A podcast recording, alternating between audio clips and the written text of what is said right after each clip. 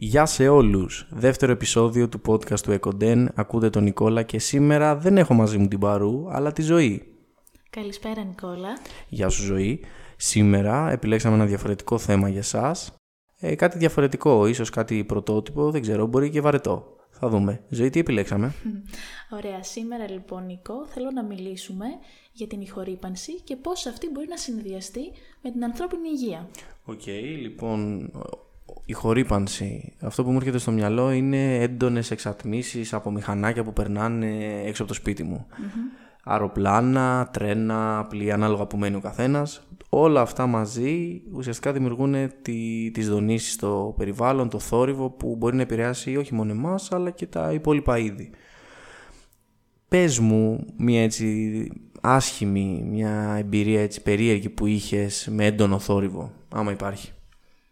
Ναι, ε, το πιο απλό. Ας πούμε εμείς εδώ πέρα που ζούμε σε νησί, ε, κάθε πρωί ε, ή και το βράδυ ακόμη θα ξυπνήσεις από τις κόρνες των πλοίων. Είναι ένας θόρυβος ο οποίος είναι διαπεραστικός όπως και να το κάνουμε. Το πιο απλό επίσης είναι ένα απλό μηχανάκι που θα περάσει σε ανυποψία στο χρόνο θα κάνει ε, αυτό το μαρσάρισμα, μία κολλιά, κάτι και θα σε ταράξει πάρα πολύ έντονα. Οπότε όλο αυτό είναι ενοχλητικό. Ξαφνικά ταράζεσαι, πετάγεσαι από όπου και αν βρίσκεσαι, ειδικά άμα κοιμάσαι και είναι αυτό το ο λίγο ύπνος που σε έχει πάρει λίγο, αλλά δεν έχεις κοιμηθεί, κοιμηθεί. Οπότε, ναι, η πιο απλή έτσι κατευθείαν ήχοι που μου έρχονται είναι αυτή. Φαντάζομαι ότι πάρα πολλοί από τους ακροατές και τους αναγνώστες του blog ε, θα έχουν παρόμοιες εμπειρίες. Γενικά το, το κομμάτι των αστικών πόλεων και των έντονα κατοικημένων περιοχών έχουν προβλήματα με τα μηχανάκια, τα αυτοκίνητα, άμα μένεις σε λιμάνι, όπως είπες και εσύ, ε, ο ήχος του φουγάρου κάθε φορά που έρχεται φεύγει ένα πλοίο είναι έντονος. Οπότε πρέπει να δούμε πώς αυτό το γεγονός, αυτή η συνθήκη επηρεάζει το αντικείμενο που θέλουμε να μελετήσουμε εμείς στο podcast, δηλαδή το περιβάλλον. Πριν αρχίσουμε να απαριθμούμε διάφορες συνέπειες από αυτές που ψάξαμε και βρήκαμε για την ηχορύπανση, πρέπει κάπως να την ορίσουμε. Δεν ξέρω κατά πόσο υπάρχει ορισμός ε, by the book που να τεκμηριώνει όλα αυτά που συζητάμε, αλλά εμένα μου πει κάποιος να ορίσω την ηχορύπανση θα έλεγα ότι είναι η πολύ έντονη διαπεραστική ήχη οι οποίοι προέρχονται από ανθρώπινη δραστηριότητα και ξεπερνούν το ένα εύρος τιμών ε, δεσιμπέλ τα οποία μπορεί να είναι ανεκτά στο ανθρώπινο αυτή αλλά και στο αυτή των, των ζώων. Επομένως μιλάμε για, αυτό το είδο, για αυτά τα είδη θορύβων, τα πολύ έντονα που ξεπερνούν αυτή την κλίμακα. Η αλήθεια είναι ότι τέτοιοι ήχοι υπάρχουν στην καθημερινότητά μας το είπαμε και θα το ξαναλέμε κατά τη διάρκεια του podcast, οπότε πρέπει να δούμε πώς μας επηρεάζουν εμάς. Εγώ η πιο κλασική εικόνα που έχω είναι το ένας δυνατός θόρυβος κοντά σε μια περιοχή που είναι πολλά πουλιά, που ξαφνικά πετάγονται τα πουλιά αντανακλαστικά και απομακρύνονται από την περιοχή που είναι. Αυτό είναι μια αντίδραση απέναντι σε έναν πολύ δυνατό θόρυβο. Προφανώς δεν ξέρω τι νιώθουν τα πουλιά, άμα κινδυνεύουν ή όχι, αλλά τα ίδια αντιλαμβάνονται τον ήχο σαν μια απειλή. Γιατί πιστεύεις ότι δεν ενδιαφέρει τον άνθρωπο στη σύγχρονη εποχή να προστατεύσει κυρίως τα ζώα από αυτούς τους ήχους. Δηλαδή θα μπούμε στη διαδικασία να κάνουμε το μαρσάζιμο που λες εσύ, την κολλιά και δεν θα αναρωτηθούμε καν το άμα επηρεάζουμε κάποιον άλλον δίπλα μας. Πιστεύεις υπάρχει λόγος; Ε, δυστυχώς νομίζω ότι οι άνθρωποι εκείνη τη στιγμή σκέφτονται μόνο τον εαυτό τους. Πώς θα περάσω εγώ καλά, να αυξήσω την ταχύτητα με το μηχανάκι μου. Άρα δεν με νοιάζει ούτε ποιος θα ενοχληθεί από θέμα γείτονα, Δηλαδή στη γειτονιά που θα είμαι θα περάσω, δεν με νοιάζει αν θα τεραχτεί ο άλλος, ό,τι ώρα και αν είναι. Και πόσο μάλλον για το αν θα ενοχλήσω τα δέσποτα ζώα, αν θα ενοχλήσω τα πουλιά και γενικότερα το οικοσύστημα που θα υπάρχει εκεί πέρα ε, στην περιοχή που θα κάνω εγώ το θόρυβο. Σκεφτόμαστε πολύ εγωιστικά εκείνη τη στιγμή. Ε, οπότε νομίζω ότι αυτός είναι ο πρώτος λόγος. Δεν θα κάνουμε δεύτερη σκέψη. Αυτό κατά τη γνώμη σου οφείλεται στο κομμάτι ότι δεν υπάρχει στη νέα γενιά, αναφερόμαστε στους ανθρώπους που είναι κοντά στην ηλικία μας, η έννοια του σεβασμού, αυτό που λέγανε οι μεγάλοι ότι πλέον δεν σεβόμαστε τους γύρω μας ή αγγίζει και το κομμάτι ότι δεν μάθαμε ποτέ στο σχολείο ενδεχομένως να σεβόμαστε το περιβάλλον και όχι συγκεκριμένα άλλους ανθρώπους; Λοιπόν, αρχικά δεν νομίζω ότι είναι της σημερινής εποχής μόνο αυτό. Δηλαδή, δεν θεωρώ ότι η νέα γενιά είναι αυτή που δεν πάει σύμφωνα με τους κανόνες και δεν σέβεται τους υπόλοιπους. Νομίζω ότι αυτό ανέκαθεν υπήρχε. Και τώρα στο δεύτερο σκέλος, σίγουρα, σίγουρα δεν έχουμε μάθει να σκεφτόμαστε το περιβάλλον και τι συνέπειες θα, έχει, θα έχουν οι πράξεις μας σε αυτό, τι αντίκτυπο θα, υπάρχει, θα υπάρξει. Οπότε νομίζω είναι ένας συνδυασμός ε, και γι' αυτό υπάρχουν και αυτές οι επιπτώσεις που έχουν βρει οι επιστήμονες ε, σήμερα. Ωραία, μου δίνεις μια πολύ καλή πάσα για να συζητήσουμε κάποιες από αυτές. Ε, θα κοιτάμε εδώ τα σκονάκια μας ώστε να μην μας πάρουν χαμπάρι ακροατές.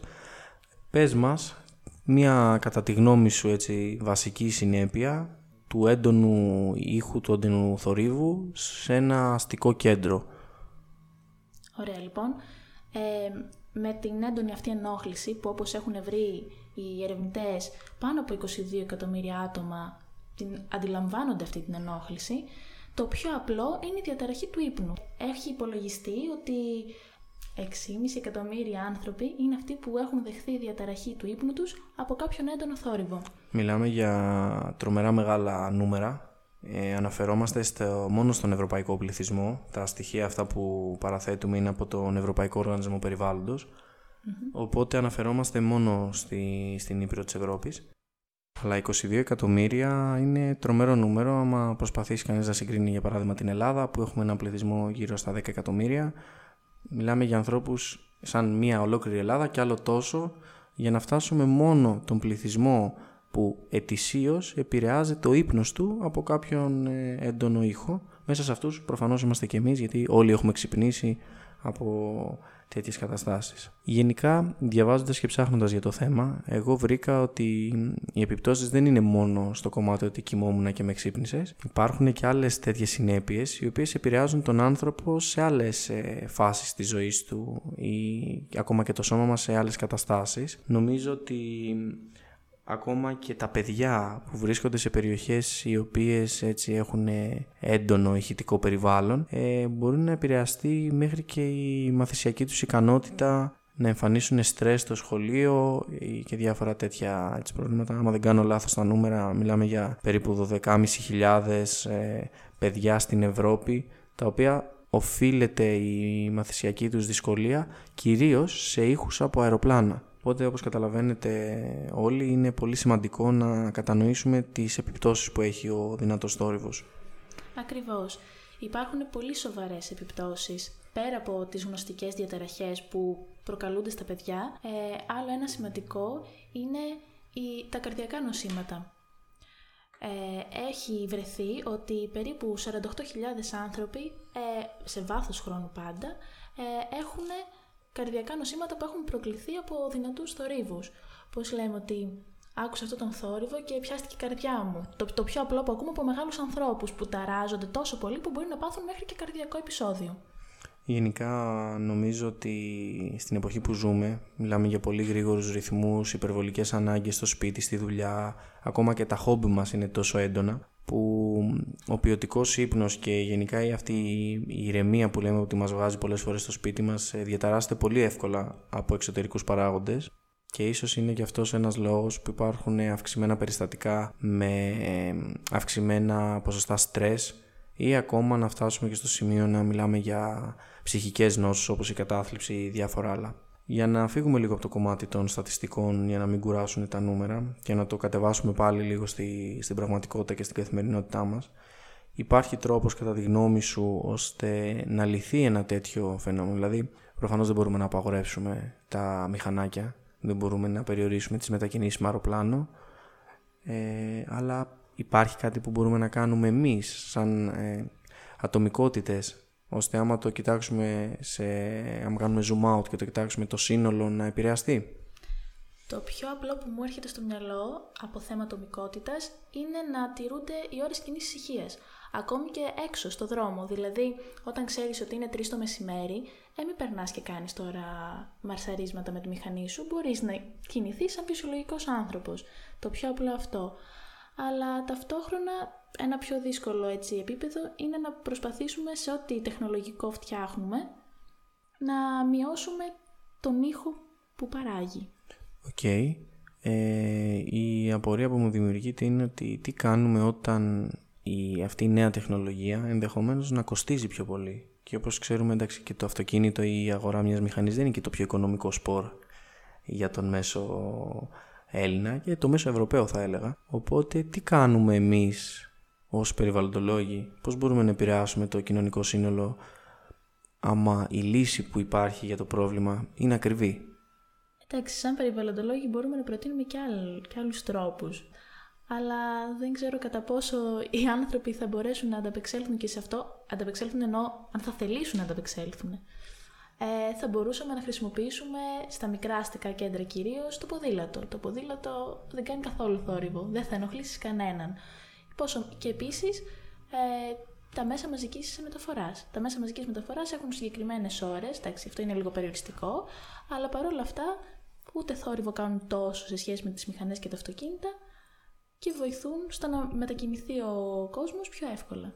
Ωραία, εσύ ωραία μας τα λες, αλλά τι θα κάνω άμα εμένα δεν με εξυπηρετεί; Η διαδρομή του λεωφορείου για να πάω στη δουλειά μου στις 4 ώρα το πρωί. Δεν έχει λεωφορείο ενδεχομένως στις 4 ώρα το πρωί. Επίσης έχω να κάνω ποδήλατο και από τα νιάτα μου. Δεν είναι και πολύ έτσι στην κουλτούρα του Έλληνα η έντονη άσκηση και η γυμναστική πρωί-πρωί. Και τώρα τι μου λες και εσύ να σώσω και το περιβάλλον. Εδώ δεν μπορώ να πάω στη δουλειά μου. Αυτή η νοοτροπία υπάρχει, είναι η αλήθεια, στο, σε ένα μεγάλο μέρος του πληθυσμού. Δεν ξέρω αν είναι η πλειοψηφία, αλλά σίγουρα υπάρχει.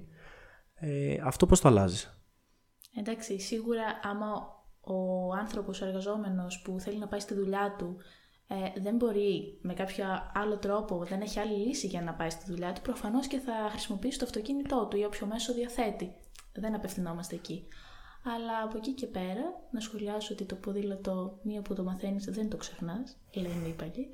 Οπότε δεν ξέρω, εντάξει, ο νέος κόσμος νομίζω ότι μπορεί να περιορίσει λίγο τις μετακινήσεις του. Δηλαδή, OK, okay, δεν χρειάζεται για την απλή τη βόλτα, γιατί έχουμε παρατηρήσει φαινόμενα που για απόσταση ένα τέταρτο παίρνεις το μηχανάκι και το αμάξι. Εντάξει, θεωρώ ότι αυτό, άμα σιγά σιγά το βάλεις στην νοοτροπία σου και το σκέφτεσαι, γιατί εννοείται πως είναι δύσκολο να αλλάξεις τις συνήθειές σου, μπορείς να το μειώσεις και έτσι να κινείσαι πιο πολύ με τα πόδια και ενίοτε με τα μέσα, όπου αυτά βολεύουν.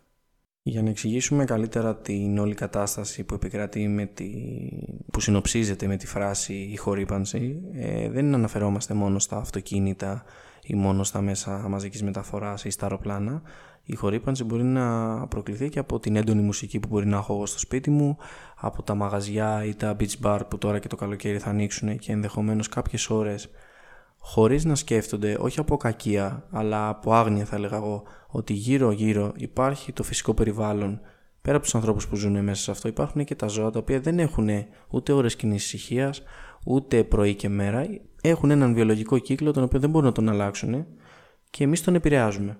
Επομένως, θέλω να γίνει κατανοητό σε όσους μας ακούν, αλλά και σε εμάς που το συζητάμε τώρα, ότι δεν αναφερόμαστε μόνο στον ε, θόρυβο που θα παράξει το αυτοκίνητο, αλλά και ότι η δυνατή μουσική κατά κύριο λόγο είναι αυτή που πολλές φορές μας κάνει να φτάσουμε στο σημείο πούμε, να καλέσουμε την αστυνομία για έναν γειτονά μας ή ακόμα να γκρινιάξουμε για τα μεγάφωνα του, του παλιατζή που μπορεί να περνάει ή της εκκλησίας.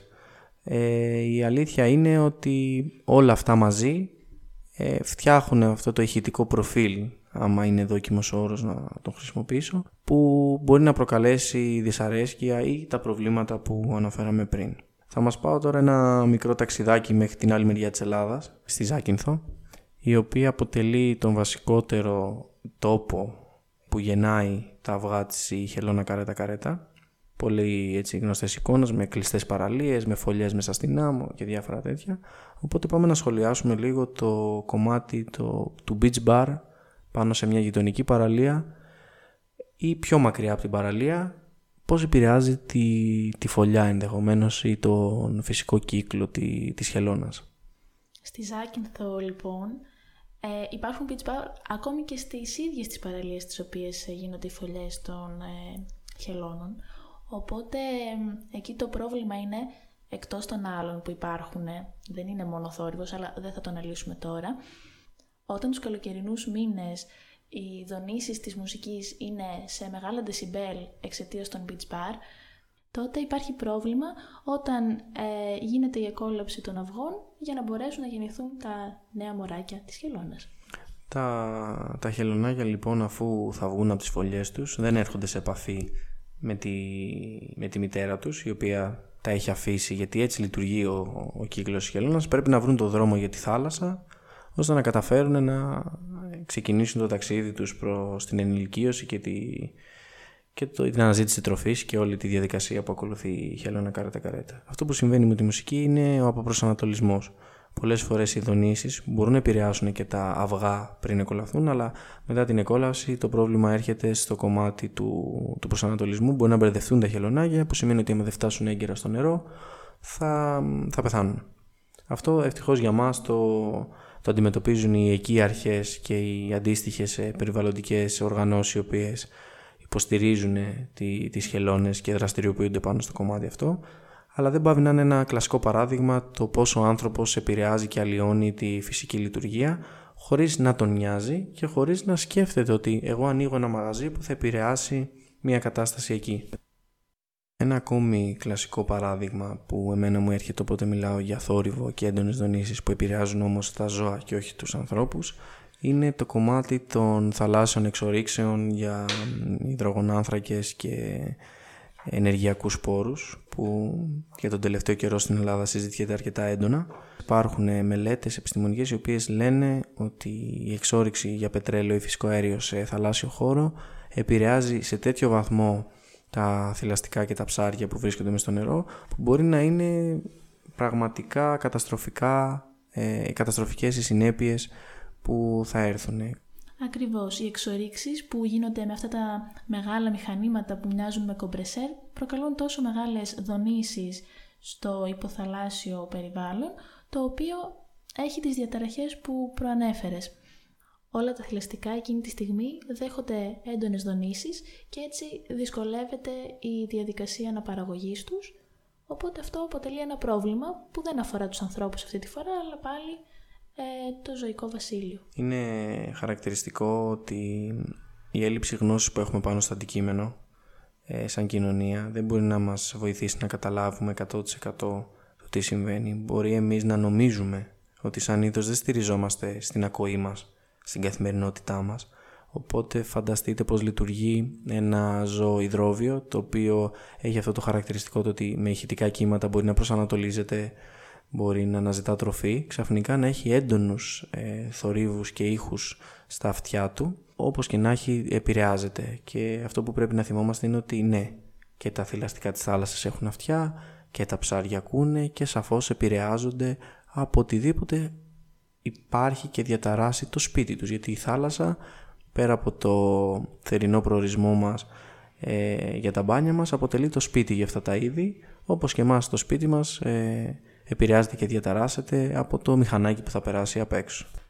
Αλλά για να το επαναφέρω πάλι σε, στον άνθρωπο και σε εμάς, γιατί είπαμε ότι θα μιλήσουμε και για την ανθρώπινη υγεία και το πώς επηρεάζεται, εμένα μου φαίνεται τρομερά άδικο και περίεργο το 2021 να αναφερόμαστε σε μεγάλη ε, μερίδα των παιδιών της Ευρώπης τα οποία έχουν πρόβλημα στην καθημερινότητά τους, κυρίως συγκέντρωσης ε, στο σχολείο επειδή απλά κάποιος διαταράσει το περιβάλλον γύρω τους με, με υπερβολικά έντονο θόρυβο. Τα παιδιά ήδη στις μέρες μας χρησιμοποιούν τόσο πολύ τα κινητά, τους υπολογιστές και όλα αυτά τα μέσα, τα οποία διασπούν την προσοχή τους έτσι κι αλλιώς, με τον παραμικρό θόρυβο, με τον κλίν της ειδοποίησης ότι ήρθε ένα νέο μήνυμα. Τώρα φαντάσου όλη αυτή την διάσπαση προσοχής που θα δεχθούν τα παιδιά με πολύ πιο δυνατούς ήχους και δονήσεις που υπάρχουν από το εξωτερικό περιβάλλον στο οποίο ζουν. Οπότε μιλάμε εδώ και 20 λεπτά για να φέρουμε τα προβλήματα. Κάποιος που μας ακούει μπορεί να πει: Είμαστε καταδικασμένοι. Θα, θα ακούμε για μια ζωή αυτούς τους θορύβους, καταστράφηκε η ζωή μας, δεν θα υπάρχουν τα παιδιά μας, δεν θα συγκεντρώνονται στο σχολείο και όλα αυτά. Η αλήθεια είναι ότι εγώ δεν συμφωνώ απόλυτα με αυτό. Θεωρώ ότι μπορεί να διορθωθεί η κατάσταση. Είπαμε και στην αρχή ότι στις μετακινήσεις υπάρχουν τρόποι κάποιος να πάει σε κοντινές αποστάσεις χωρίς να επιβαρύνει και τον ίδιο και το περιβάλλον γύρω του, γιατί πρέπει να αναφέρουμε ότι ο ήχος δεν ενοχλεί μόνο αυτόν που τον δέχεται, αλλά αυτόν που τον παράγει. Δεν νομίζω ότι κάποιος που είναι πάνω σε μια μηχανή μπορεί να ταξιδεύει ε, επί πολλή ώρα ακούγοντας έντονα την εξάτμισή του να παράγει ήχους. Αυτό που εγώ θεωρώ σημαντικό και πρέπει να ξεκαθαρίσουμε σε αυτούς που μας ακούνε είναι ότι για μένα η λύση σε οποιοδήποτε περιβαλλοντικό πρόβλημα ξεκινάει από το σχολείο. Οπότε και η χορύπανση σαν συνθήκη, σαν πρόβλημα δεν μπορεί να διαφέρει πέρα, ε, πέρα αυτής της λογικής. Ε, για μένα το σχολείο είναι αυτό που μπορεί να επηρεάσει το νεαρό παιδί να το κάνει να καταλάβει ότι μεγαλώνοντας κάποιες πράξεις έχουν κάποιες συνέπειες και αυτές οι συνέπειες είναι αρκετά σοβαρές. Νομίζω ότι, δεν ξέρω αν διαφωνείς, ότι το σχολείο μπορεί να παίξει αυτό το ρόλο στο παράδειγμα που συζητάμε σήμερα. Ε, ακριβώς. Συμφωνώ ότι το σχολείο είναι αυτό που μπορεί να βοηθήσει τα παιδιά να καταλάβουν το θέμα το οποίο σήμερα ε, συζητάμε και πόσο μάλλον με έναν πιο δημιουργικό τρόπο μέσα από το μάθημα της μουσικής. Μέσα από αυτό το μάθημα το παιδί μπορεί να καταλάβει και να ξεχωρίσει τους πιο υψηλούς θορύβους και ήχους από τους πιο χαμηλούς. Έτσι το παιδί αντιλαμβάνεται που οι ήχοι είναι πιο δυνατοί και δεν μπορεί να τους αντέξει το αυτί του, αν μιλήσουμε μόνο για τον άνθρωπο έτσι και δεν ε, βάλουμε μέσα στην κουβέντα μας όπως είπαμε πριν το περιβάλλον και τα ζώα και όλα τα υπόλοιπα, οπότε έτσι θα μπορέσει να ξεχωρίσει σε ποια δεσιμπέλ είναι ευχάριστος αυτός ο ήχος για το παιδί και για τον καθένα και πόσο αυτό και, και διαφορετικά πώς θα μπορούσε αυτό να είναι δυσάρεστο.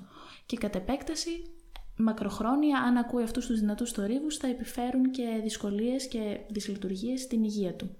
Ε, για να κλείσουμε το, το σημερινό επεισόδιο χωρίς να χάσουμε όμως το νόημα αυτού που συζητήσαμε άμα ανακεφαλαιώναμε το τι είπαμε θα λέγαμε ότι όντως ο θόρυβος είναι μια συνθήκη η οποία δημιουργεί πολλά προβλήματα και στο οικοσύστημα γενικότερα και στο, στον άνθρωπο τον ίδιο. Ε, είναι κατά κύριο λόγο, παράγεται κατά κύριο λόγο από τον άνθρωπο, οπότε οι δραστηριότητες του ανθρώπου είναι αυτές που δημιουργούν αυτό το πρόβλημα και είναι αρκετά σημαντικό να αντιληφθούμε ότι μιλάμε για τρομερά μεγάλα νούμερα. Το 22 εκατομμύρια στην Ευρώπη το χρόνο να επηρεάζονται από έντονες δονήσεις στη ζωή τους και να μην μπορούν να λειτουργήσουν είτε αυτό είναι καρδιακό πρόβλημα είτε είναι έλλειψη συγκέντρωσης είναι κάτι το οποίο δεν θεωρώ ότι πρέπει να είναι ανοιχτό στην κοινωνία που ζούμε και ότι πρέπει να αναζητήσουμε λύσεις ε, πάνω σε αυτό.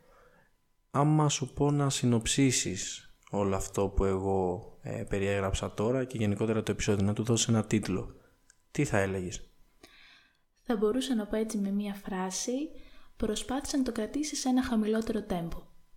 Σε ευχαριστώ πολύ που ήσουν σήμερα εδώ για αυτό το επεισόδιο και εύχομαι να ξαναβρεθούμε παρέα για επόμενα. Εγώ ευχαριστώ. Bye! Bye.